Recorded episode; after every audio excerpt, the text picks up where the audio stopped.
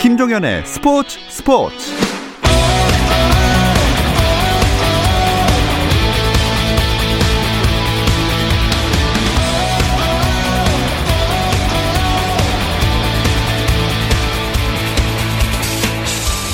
스포츠가 있는 저녁 어떠신가요? 아나운서 김종현입니다. 오늘 하루 스포츠계를 돌아보는 스포츠 타임라인으로 김종현의 스포츠 스포츠 출발합니다.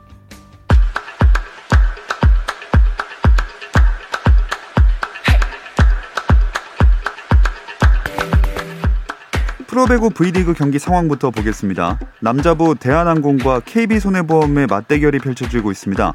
선두와 3위의 대결, 이번 시즌 두 팀의 전적은 KB손해보험이 2승 1패로 앞서 있습니다. 오늘은 어떨까요? 세트스코어 1대1 현재 3세트입니다. 23대 20으로 대한항공이 조금 더 앞서 있습니다. 그리고 여자부는 KGC 인삼공사와 GS칼텍스가 4라운드 맞대결에 나섰습니다. 홈팀 KGC 인삼공사는 7승 11패 승점 23점으로 4위, 원정팀 GS칼텍스는 11승 6패 승점 31점으로 2위를 달리고 있는데요. 역시나 한 세트씩을 주고 받은 상황. 그러나 3세트에서는 GS칼텍스가 무려 22대 10으로 크게 앞서 나가고 있습니다.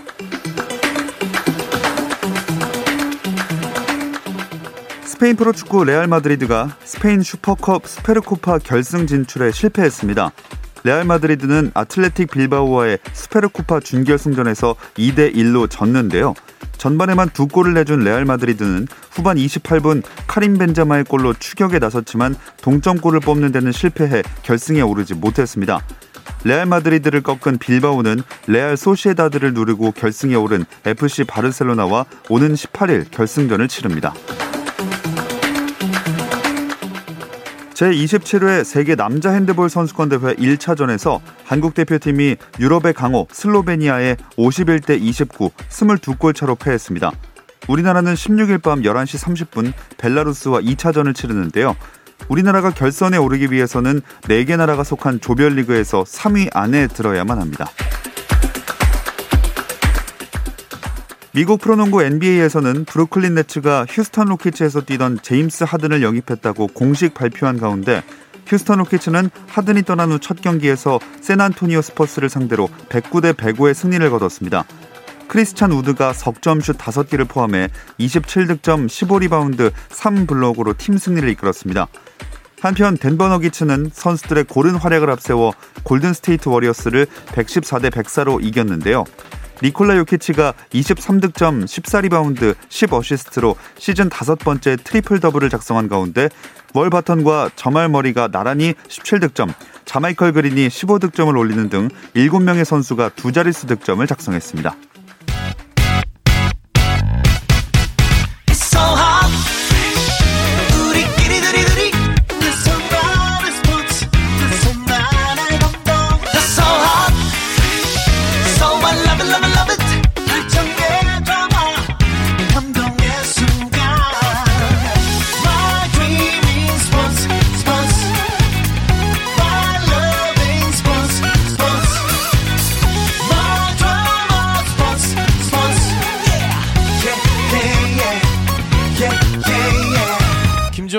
스포츠 스포츠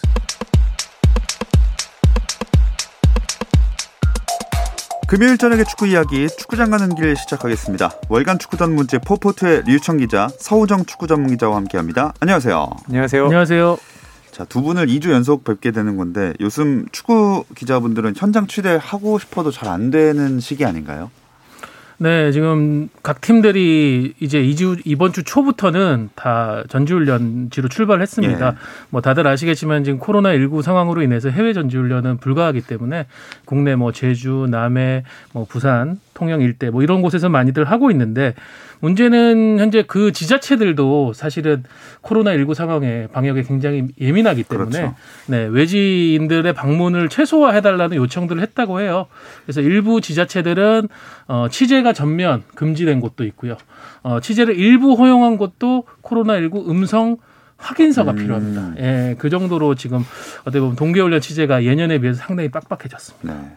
그래도 기사는 써야 하고 또 잡지도 내야 하는데 어떤 어떤 식으로 이제 취재를 하고 하세요? 어, 저희는 전화나 화상 통화를 통해서 음. 이제 취재를 하고 있는 편인데 저는 아무래도 이 건건이 대응, 대응을 하지 않는지라 이적 시장에 대해서 네. 그래도 좀 괜찮은 편이지만 어, 제가 봤을 때는 건건이를 해야 된다면 상당히 어려울 것이고 서우정 기자가 말한 대로 대면 취재가 상당히 어렵거든요. 그리고 한국 프로축구 연맹도 어, 훈련장을 공개하더라도 훈련장에서 무언가를 해라. 훈련만 보여줘라. 음. 어, 실내에서 대면 취재하는 일을 좀 삼가해 달라. 어, 이런 지침까지 내려보냈기 때문에 어, 앞으로 이제 본격적인 전지훈련 시즌이 시작되지만 취재는 예년과 좀 달라질 것 같고 상당히 제한이 많아질 것 같습니다. 뭐 취재는 조금 어려워진다고 하더라도 그래도 국내에서 다들 동계훈련을 하니까 연습 경기할 여건은 좀 더 좋은 거 아닌가요? 근데 이것도 좀 의외의 상황이 벌어지고 있는 것이 지금 코로나19 방역 얘기를 계속 해드리고 있는데 이제 많은 사람들끼리 어떤 대면 접촉을 최소화하는 것이 일단 방역의 기본 아니겠습니까? 예. 그러다 보니까 팀 그러니까 한 팀이 들어와서 훈련을 진행하는 건 괜찮지만은 연습 경기를 위해서 뭐 또 다른 뭐 20명, 30명 단위의 어 프로팀, 실업팀 어 혹은 대학팀이 오는 것을 상당히 예민하게 음. 생각하고 있어요. 그래서 많은 지자체들이 일부 지자체들은 전지 훈련도 일단 뭐 못 하겠다라고 한 것도 있지만은 그 부분을 완화해 주는 조건을 어, 해 주는 대신에 일단 1월에는 연습 경기는 진행하지 않는 아하. 것으로 예, 일단은 결정을 했습니다. 그러면 동계훈련이 충분히 될지 걱정이 되는 게 당연한 수순일 것 같은데요. 어, 상당히 어려워질 것 같고 팀 자체 훈련 같은 경우에는 문제가 없겠지만 어, 일단 대학 팀들도 사실 프로 팀들이 1월이나 2월에는 대학 팀들과 많이 붙거든요. 네. 대학 팀들이 전지 훈련을 금지하고 대학 팀의 연습 경기까지 금지를 했기 때문에 일단 뭐 완화를 해준다고 해도 연습 팀을 그 연습 경기할 팀을 구하기가 쉽지 않아요. 그래서 아무래도 1, 2월 같은 경우에는 자체 경기를 많이 하지 않을까 싶은데 이런 부분은 상당히 경기력을 끌어올린 데는 문제가 있을 수밖에 없고요. 네. 부상은 발생하지 않겠지만 팀 전력을 제대로 가늠하고 어쨌든 여러 개를 실험해 보는 데는 분명히 제약이 생길 것 같습니다. 특히나 그 중에서도 울산은 클럽 월드컵 때문에 시즌을 좀 일찍 시작해야 돼서 이 홍명보 신임 감독 마음이 급해지겠어요. 네, AFC 챔피언스 리그 우승을 차지하면서 아시아의 정상에 오른 것은 굉장히 영광인데 분명 얘기하신 대로 울산이 이제 시즌을 다른 팀들보다 한 달여 빨리 출발해야 된다는 게 분명히 부담이 될 거고요. 지금 1월 29일에 클럽 월드컵이 열리는 카타르로 피파에서 제공한 전세기를 타고 갈 건데 2월 초부터 경기를 치러야 됩니다. 예. 어, 또 울산이 하필 챔피언스리그 일정이 늦게 끝나버리는 바람에 선수들 자가격리가 1월 초에 끝났어요. 어허. 일부 휴식을 주다 보니까는 이번 주 이제 초 이틀 전에 이제 통영으로 가서 본격적인 전지훈련을 어, 시작을 했거든요. 모든 선수들이 함께하는 그러다 보니까 지금 팀 준비 팀의 어떤 시즌 준비가 좀 조급해진 것도 사실이고 어, 홍명보 감독은 어, 급한 상황인 건 맞지만 또 선수들의 어떤 정신적 육체적 준비는 중요하니까 조바심은 내지 않겠다. 네. 차분하게 얘기를 했습니다.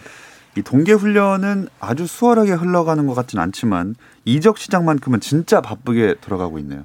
네, 엄청나게 나오고 있고요. 오늘만 해도 그 대구에 있던 김대원 선수가 강원 FC로 이적했고 수원 FC는 최봉진 골키퍼와 프랑스와 일본에서 뛰었던 측면 공격수 정충근 선수를 영입했습니다. 그리고 광주도 수원 FC에서 뛰는 이지훈을 영입했고 울산 현대도 공격수 김지연과 어 정말 추억의 이름인데 2006 월드컵에서 뛰었던 이호 선수를 네. 영입하면서 어쨌든 간에 어, 영입 시장은 정말 뜨겁게 돌아가고 있습니다. 아니 근데 이 코로나 때문에 영입 시장도 좀 얼어붙을 줄 알았는데 올해가 지난해보다 더 심한 것 같거든요. 왜 그런 거죠?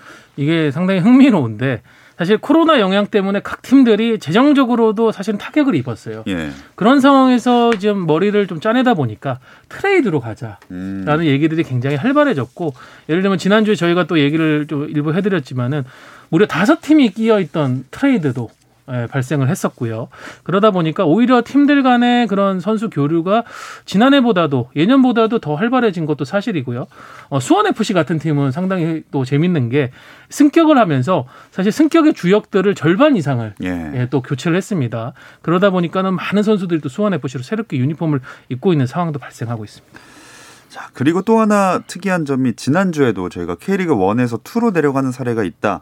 이런 걸 얘기를 했는데 김인성 선수도 그런 얘기 나오더라고요. 네, 김인성 선수 나왔는데 어 저는 결과만 확인했는데 일단은 대전 하나 시티즌으로 가는 건 결렬이 된 것 같고 음. 어쨌든 간에 그 전에도 말씀드렸지만 어 야망이 있는 팀들은 좋은 선수를 데려오고 싶어 하고 좋은 선수들은 그래도 출전 기회가 더 많고 더 많은 일종의 뭔가 이득을 얻을 수 있는 팀으로 이적하려고 하기 때문에 이런 시도들이 계속해서 이루어지는 것 같긴 하지만 일단 김인성 선수는 울산에 남을 가능성이 커진 음. 것으로 보입니다.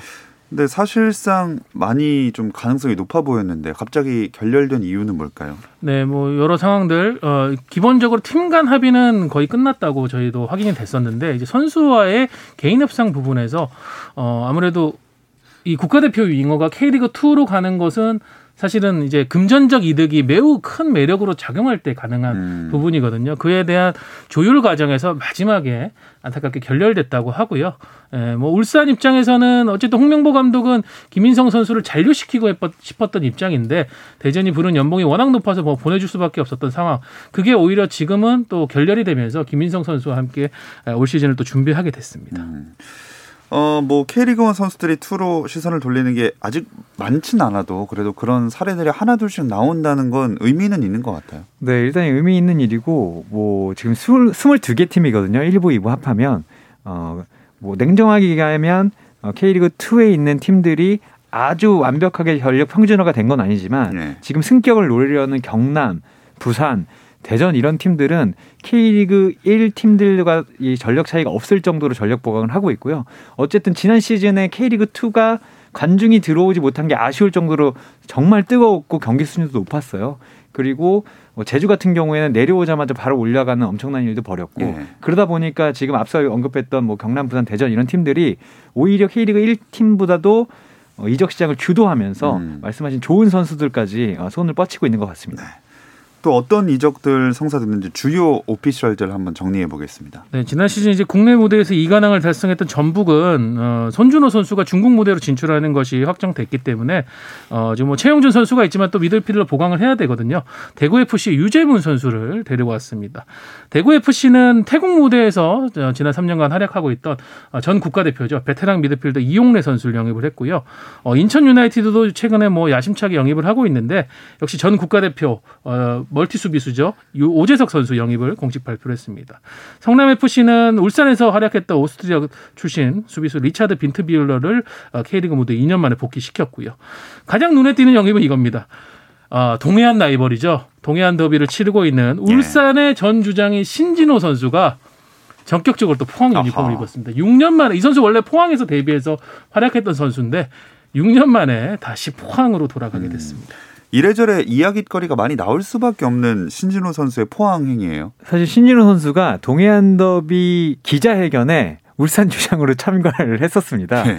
그래서 어, 모든 선수들이 어, 친정팀에 대해서는 별말 하지 않지만 되게 큰 의지를 드러내 보였었거든요. 음. 어, 그런데 이제 다시 이번에 또 유니폼을 받고 싶어서 친정팀으로 가서 이제 다시 전 친정팀이 된 울산을 상대해야 되는데 신일호 선수가 의지가 상당히 강한 선수고 어, 말도 생각이 상당히 강하게 하는 선수기 때문에 저는 이번 시즌에도 신진호 선수가 다시 유니폼을 갈아입고 동해안 더비 기자회견에 나온다면 정말 재밌는 얘기가 나올 것 같아요. 그리고 신진호 선수가 사실 포항 출신이긴 하지만 포항에서는 그렇게 큰 두각을 나타내지 못했습니다. 계속해서 임대를 다니고 예. 잘하는 건 알지만 다른 팀에서 오히려 좋은 모습을 보였는데 과연 친정으로 정말 돌아가서 이번에는 꽃을 피울 수 있을지에 대해서도 관심을 좀 모아지고 음. 있습니다.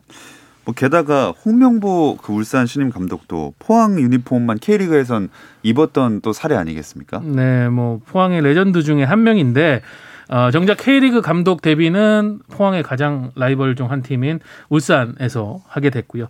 어, 이 부분은 홍명보 감독도 취임 기자회견 때 얘기를 했습니다. 예, 포항에 대한 뭐 감사나 존경심은 영원히 또 간직하겠지만은 음. 지금은 울산 감독으로서 울산 팬들이 동해안 더비에서 웃을 수 있도록 최선을 다하겠다라고 얘기를 했고 또 본인이 어떤 거기에 끼어 있는 스토리가 어떻게 보면 동해안 더비가 사실은 슈퍼매치 같은 다른 라이벌전에 비하면은 어, 어떤 역사나 이런 부분에 비해서 좀 대중적으로 노출이 좀 부족한 부분이 있었던 건 사실이거든요. 네. 새롭게 좀 본인을 희생해서 어, 동해안 더비의 흥행을 음. 또 이끌었으면 좋겠다라는 바람도 밝혔습니다.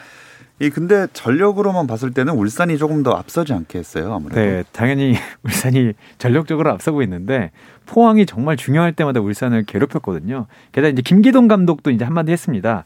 어, 명, 나는 고졸로 명보용은 대졸로 1991년에 포항에 입단한 동기다. 어. 홍명보 감독이 어떤 축구를 보여줄지 긴장도 되고 기대도 된다라고 얘기를 했는데 어쨌든 간에 김기동 감독도 절대로 이 홍명보 감독에게 지고 싶지 않을 것이고 이 포항 선수도 이걸 가지고 있는 것 같아요. 울산만은 잡아야 된다. 음. 이런 게 있기 때문에 전력 면에서는 지난 시즌과 마찬가지로 울산이 앞서고 울산이 보강도 잘하고 있지만 포항이 어떻게든 만만치 않을 것 같습니다. 네, 또 이렇게 발목 잡는 역할을 톡톡히 그동안 해왔기 때문에 또 K리그에 새로 생긴 게 수원 더비 많은 관심을 모으고 있어요. 네, K리그에서는 유일하게 어, 어떻게 보면 하나의 연고지에서 같은 일부 리그 팀. 이또 붙게 됐죠. 예. 뭐 서울에도 이제 FC 서울과 서울 이랜드가 있지만 서울 이랜드는 한 번도 지금 일부 리그에 못 갔기 때문에 두 팀이 맞대결을 할 일은 없었는데 수원 FC는 2016년에도 한 번 올라가서 수원 삼성하고 함께 또 더비전을 펼쳤었거든요.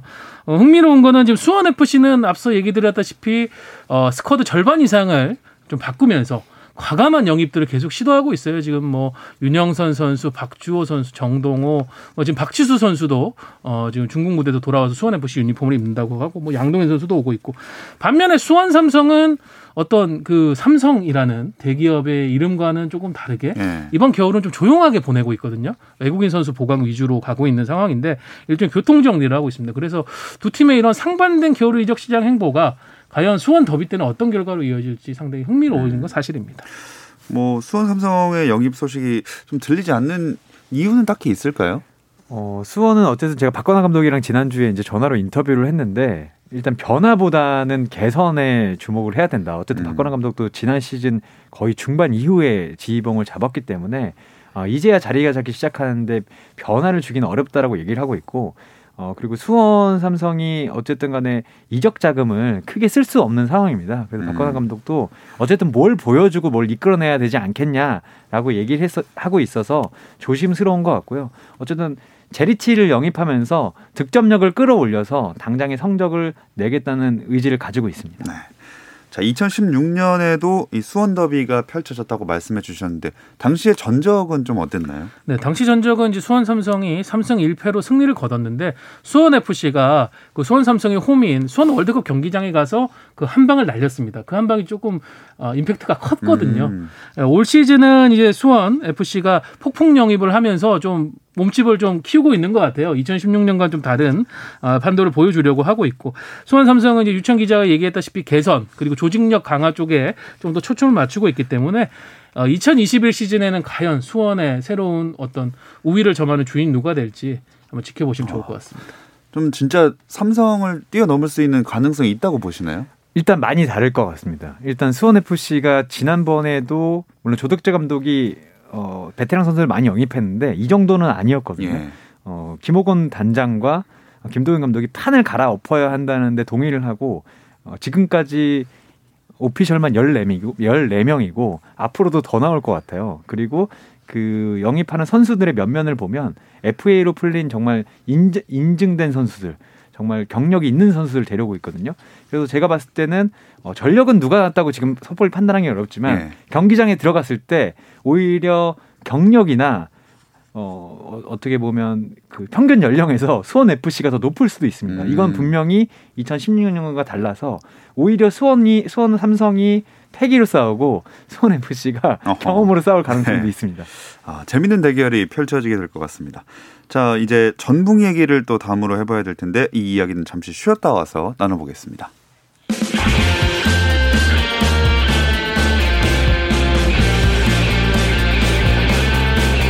오늘 저녁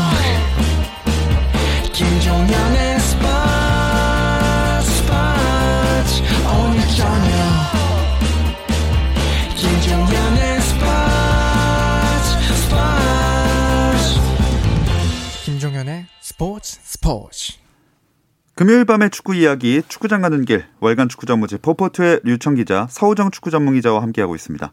어, 앞서도 잠깐 언급은 했지만 전북이 시즌 준비에 속도를 내기 시작을 했어요. 네, 전북이 이제 더블을 달성하고 챔피언스 리그는 조금 일찍 마치고 국내로 돌아왔죠. 그러면서 이제 모라이스 감독과 결별을 했고 김상식 수석 코치를 감독으로 어, 내부 승진을 시키는 방향으로 이제 후임 감독을 선임을 했습니다. 그래서 전북도 사실은 좀 야심차게 겨울 이적 시장을 어, 보강을 하려고 했는데 플랜 A에 있었던 선수들, 예. 뭐 광주의 펠리페라든가 포항의 강상우, 송민규 같은 선수 영입이 좀 원활하게 되지 않은 측면이 있어요. 그러다 음. 보니까는 이적 시장에서의 성과가 조금 늦어졌는데 어, 월요일에 이제 류재문 선수 앞서 얘기 드렸던 대구 FC 미드필더 류재문 선수를 이제 손준호 선수 나간 자리에 미드필더 강화를 위해서 또 보강을 했고요. 지금 아직 발표는 하지 않았지만은 어, 지난 시즌 득점 2위를 차지했던 포항의 일류첸코 선수 영입도. 사실 이제 발표만 남겨놓고 있고요. 또 전남에서 활약하고 있는 올림픽 국가대표 풀백 이유현 선수도 어, 이제 영입을 거의 성사시킨 상황입니다. 그리고 손준호 선수 빠져나간 건 이 이적 소식이 축구계에서 장사 잘했다 이런 평가가 나온다면서요? 어, 일단 K리그 이적 시장이 지난 5, 5 6년 동안에는 중국 슈퍼리그와 중동 리그들이 K리그에 이제 좋은 선수들을 비싸게 사가면서 이제 그 돈으로 돌려왔거든요. 예. 근데 올 시즌에는 정말 안타깝게도 손준호 선수밖에 없습니다. 아하. 그 이유가 중국 슈퍼리그가 이제 셀러리 캡을 적용하고 있고요. 이 최고 이적료와 최고 연봉을 제한하고 있기 때문에 어, 선수들을 이적을 원하더라도 이적료가 이제 맞지 않는 상황이 되게 많아지고 음. 있어요. 그리고 이제 중국 내에서도 어, 중국 내에 있는 선수들을 활용하고 있는 상황인데 이런 상황에서 어쨌든 간에 손준호 선수 K리그 최고 선수지만 가장 비쌀 때 가장 비싸게 팔았다는 거에 대해서는 상당히 의미가 있는 일인 것 같고 저는 어떻게 보면 손준호 선수를 이제 비싼 금액에 어, 어쨌든 이적료를 받고 팔았기 때문에 전북은 앞으로도 더 많은 선수를 영입할 수 있게 됐기 음. 때문에 여러 면에서 전북이 잘한 거라고 보고 있습니다. 뭐 단순히 손준호 선수뿐만이 아니라 그동안의 행보를 살펴보면 전북이 이적 수완이 좋은 것 같아요. 네, 뭐 국내 팬들은 이제 거상 전북이라고 네. 얘기를 하고 있는데 물론 전북이 이제 국내에서 좋은 선수들을 영입할 때 이적료를 쓰는 건 사실이에요. 하지만 그 선수들을 중국, 중동, 유럽 이런 무대로 보낼 때는 그 이상의 또 값을 받아가면서 또 선수 영입 수입을 올리고 있거든요. 출발은 이제 2015년에 이제 건경원 선수 당시 거의 신인급이었는데 어, UAE의 알 아을리로 무려 200만 달러에 팔았고요. 음. 그 다음이 뭐 대박이었습니다. 김기 선수를 상하이 선화로 보내서 600만 달러. 어허. 당시 뭐 K리그 최고 이적료였었죠. 역대 최고 이적료를 기록하면서 이 선수를 보냈는데 이게 뭐 거의 뭐그 다음으로 쏟아졌습니다. 에두 선수 뭐 허베이 화샤싱푸 가면서 460만 달러. 이 선수는 460만 달러를 주고 보냈는데 1년 뒤에 다시 전북으로 어, 이적료 없이 돌아옵니다. 아하. 예, 그런 것도 굉장히 흥미로웠고 예. 뭐 최근에만 해도 김민재 선수 베이징 궈안 보내서 600만 달러, 김신욱 선수 상하이 선화 가면서 또 600만 달러, 뭐 사- 상하이 상강호가 로페즈 500만 달러, 그리고 이번에 손준호 선수 지금 상두, 산동 루넝으로 알려져 있는데 또 550만 달러. 거의 뭐 팀 운영비의 상당 부분을 선수 이적료 수입으로 올리고 있습니다. 음. 아, 이 김민재 선수 얘기를 잠깐 하셨는데 요새 김민재 선수 토트넘 이적설이 다시 또 떠오르고 있더라고요. 어, 일단 김민재 선수가 계약이 올 12월로 이제 마감이 됩니다. 어, 이적료를 받고 팔려면 올 12월에 팔던지 어, 올 아, 이번 이적 시장에 팔던지 여름에 팔아야 되는데 여름이 되면 이적료가 적어질 수 있어요. 그래서 어떻게 보면 이런 소식들이 어, 중국과 이제 어, 영국에서 나오고 있는데 뭐 알려진 바로는 기사에 나온 바로는 토트넘, 첼시 그리고 아스널까지 언급하는 매체들도 있습니다. 실제로 이뤄질 가능성은 이번엔 어느 정도? 어, 지난 여름에도 사실은 이제 구체적인 관심을 보인 팀들, 토트넘 같은 경우도 협상팀을 꾸려가지고 서로 얘기를 했는데, 예. 아, 결국 이적료 부분에서 서로 이견이 컸던 것 같습니다. 뭐 베이징 거한 측에서는 아까 얘기 드렸다시피 김민재 선수를 전북으로부터 데려오는 데 쓴 일종의 투자가 있기 때문에 그 부분을 해소하고 싶은 욕심이 있을 거고요. 근데 유럽 축구도 지금 현재 코로나 영향으로 인해서 많은 돈을 쓸 수 있는 상황은 아닙니다. 특히 아시아의 어떤 수비수, 유럽 무대에서의 서- 실력이 검증되지 않은 선수를 데리고 오는 데 있어서 뭐 천만 유로 이상의 돈을 쓴다는 것은 상당히 좀 부담이 되거든요. 네. 이런 부분이 조금 조율이 된다고 하면은 이번 겨울에 또 새로운 유럽파 사실은 수비수가 한국 수비수가 유럽 가서 성공한 경우가 거의 없습니다. 그렇죠. 과거 독일에서 뛰었던 홍정호 선수 정도가 족적을 좀 남겼는데 과연 김민재 선수가 이번 겨울에는 유럽을 갈 수 있을지 좀 베이징 거한 측에서 조금은 이종료에 대한 시선을 좀 낮춰주면 좋겠는데 근데 그들도 분명히 좀 좋은 장사는 하고 싶을 거예요. 그렇죠. 지금이 적기니까 또 아니면 계약이 얼마 안 남기 때문에 얘기 나오고 있는 팀들 중에선 어느 팀이 제일 잘 어울린다 보세요? 어, 저는 아주 솔직하게 얘기해서 이 세 팀이 다 런던 팀이고 명문 팀이잖아요. 갈 네. 수만 있다면 모든 어, 팀에 어디든. 어울릴 수 있을 것 예. 같고 네. 그리고 세 팀 모두 중앙 수비수 자원이 정말 귀합니다. 음. 어디 가도 김민재 선수가 당장은 아니더라도 기회를 받을 수 있는 팀이기 때문에 저는 일단 어디로라든 비행기를 타고 갈 수 있다면 런던 행이라면 뭐든지 찬성입니다. 음. 저는 뭐 토트넘이죠 역시. 어. 예, 또 손흥민 선수가 지금 좋은 활약을 해주고 있고 팀 내에서 이제 한국 선수가 오는 것에 대한 시선이 아마 세 팀 중에서는 가장 호의적일 겁니다. 예. 예, 손흥민 선수와 함께 지내는 부분이 김민재 선수의 적응에도 도움을 줄 거고 여러 변수를 낮출 수 있다는 점에서 성공을 해야 된다면은 저는 뭐 토트넘이 조금 더 음. 유리하지 않을까 싶습니다. 네. 자 다시 국내 축구계 이야기로 돌아오겠습니다. 올림픽 축구 대표팀이 새해 첫 소집 훈련 시작했죠? 네, 지난 11일부터 이제 소집을 해서요. 19일까지 이제 강릉에서 훈련을 하고 있는데 김학범 감독도 어쨌든 26명을 뽑아 가지고 지금 어, 구슬땀을 흘리고 있습니다. 근데 올림픽 제대로 열릴 수 있겠습니까? 뭐 지금 얘기로는 2월 중에 이제 올림픽 개최 여부를 발표를 한다고 하는데 김학봉 감독 입장은 그렇습니다. 개최가 되든 안 되든 어쨌든 우리는 준비를 해놔야 된다. 음. 준비가 만사다라는 얘기를 하잖아요. 유비무한의 어떤 그런 정신으로 어, 충실히 준비할 수 있는 그런 기회를 살리면서 잘 해놔야 뭐 올림픽이 개최된다는 개최되지 않는다는 보장도 없으니까 그렇죠. 네 그거에 대한 준비는 충분히 하려고 합니다. 여자 축구 대표팀도 아직 플레이오프 일정까지 남아 있지 않습니까? 네, 여자 축구 대표팀이 올, 월드컵에는 수차례 나갔지만 올림픽에는 아직 나가지 못했습니다. 그래서 원래는 지난해에 중국과 플레이오프를 치러서 1, 2차전을 치러서 어 이걸 마무리할 예정이었는데 이게 미뤄졌고요. 결국에 2월 19일 제주에서 1차전, 2월 24일 중국 수저우에서 2차전을 중국 여자 대표팀과 할 예정인데 네. 어, 일정은 나왔지만 이것도 아직 개최 여부는 확실히 결정되지 않았습니다. 개최 여부도 불확실하고 열린다고 하더라도 해외파 선수들 합류는 거의 불가능해 보이는데요. 역시 코로나19 대응 지침에 따라서 지금 현재 해외에서 입국하는 사람들 누구나 2주간 자가격리 기간을 해야 되잖아요. 네. 이게 경기를 준비하고 선수들이 어뭐 체력이나 감각 이런 부분에서의 마이너스를 최소화하기 위한 부분인데 중국도 일단 의무 자가격리 정책을 시행하고 있다고 해요. 그래서 서로 좀 아이디어를 내는 게 어, 이건 어떤 공익적인 목적, 예, 국가대표 간의 어떤 중요한 올림픽 출전을 위한 경기이기 때문에 서로가 일시적으로 음, 일종의 지금 뭐라고 해야 돼? 버블이라고 하죠. 음. 예, 그들만의 어떤 공간 안에서 철저하게 방역이나 자가격리를 지키면서 훈련을 할 수 있다면은 일종의 그 2주 자가격리를 조금은 다른 방식으로 면제해주는 그런 방식을 좀 머리를 어, 서로 맞대고 있고요. 대한축구협회, 중국축구협회 모두 이 부분에 대해서는 동의를 하고 있고, 어, 뭐, 정부와 협조가 좀 필요한 부분이긴 네. 합니다. 어쨌든 잘 이 준비를 해서 참 무사히 치러졌으면 좋겠습니다. 자, 금요일 저녁에 축구 이야기 축구장 가는 길 마무리하겠습니다. 월간 축구 전문지 포포트의 류청 기자, 서우정 축구 전문 기자와 함께했습니다. 두 분 고맙습니다. 감사합니다. 주말 스포츠 스포츠는 9시 20분부터 함께 하실 수 있고요. 저는 월요일 8시 30분에 다시 돌아오겠습니다. 김종현의 스포츠 스포츠.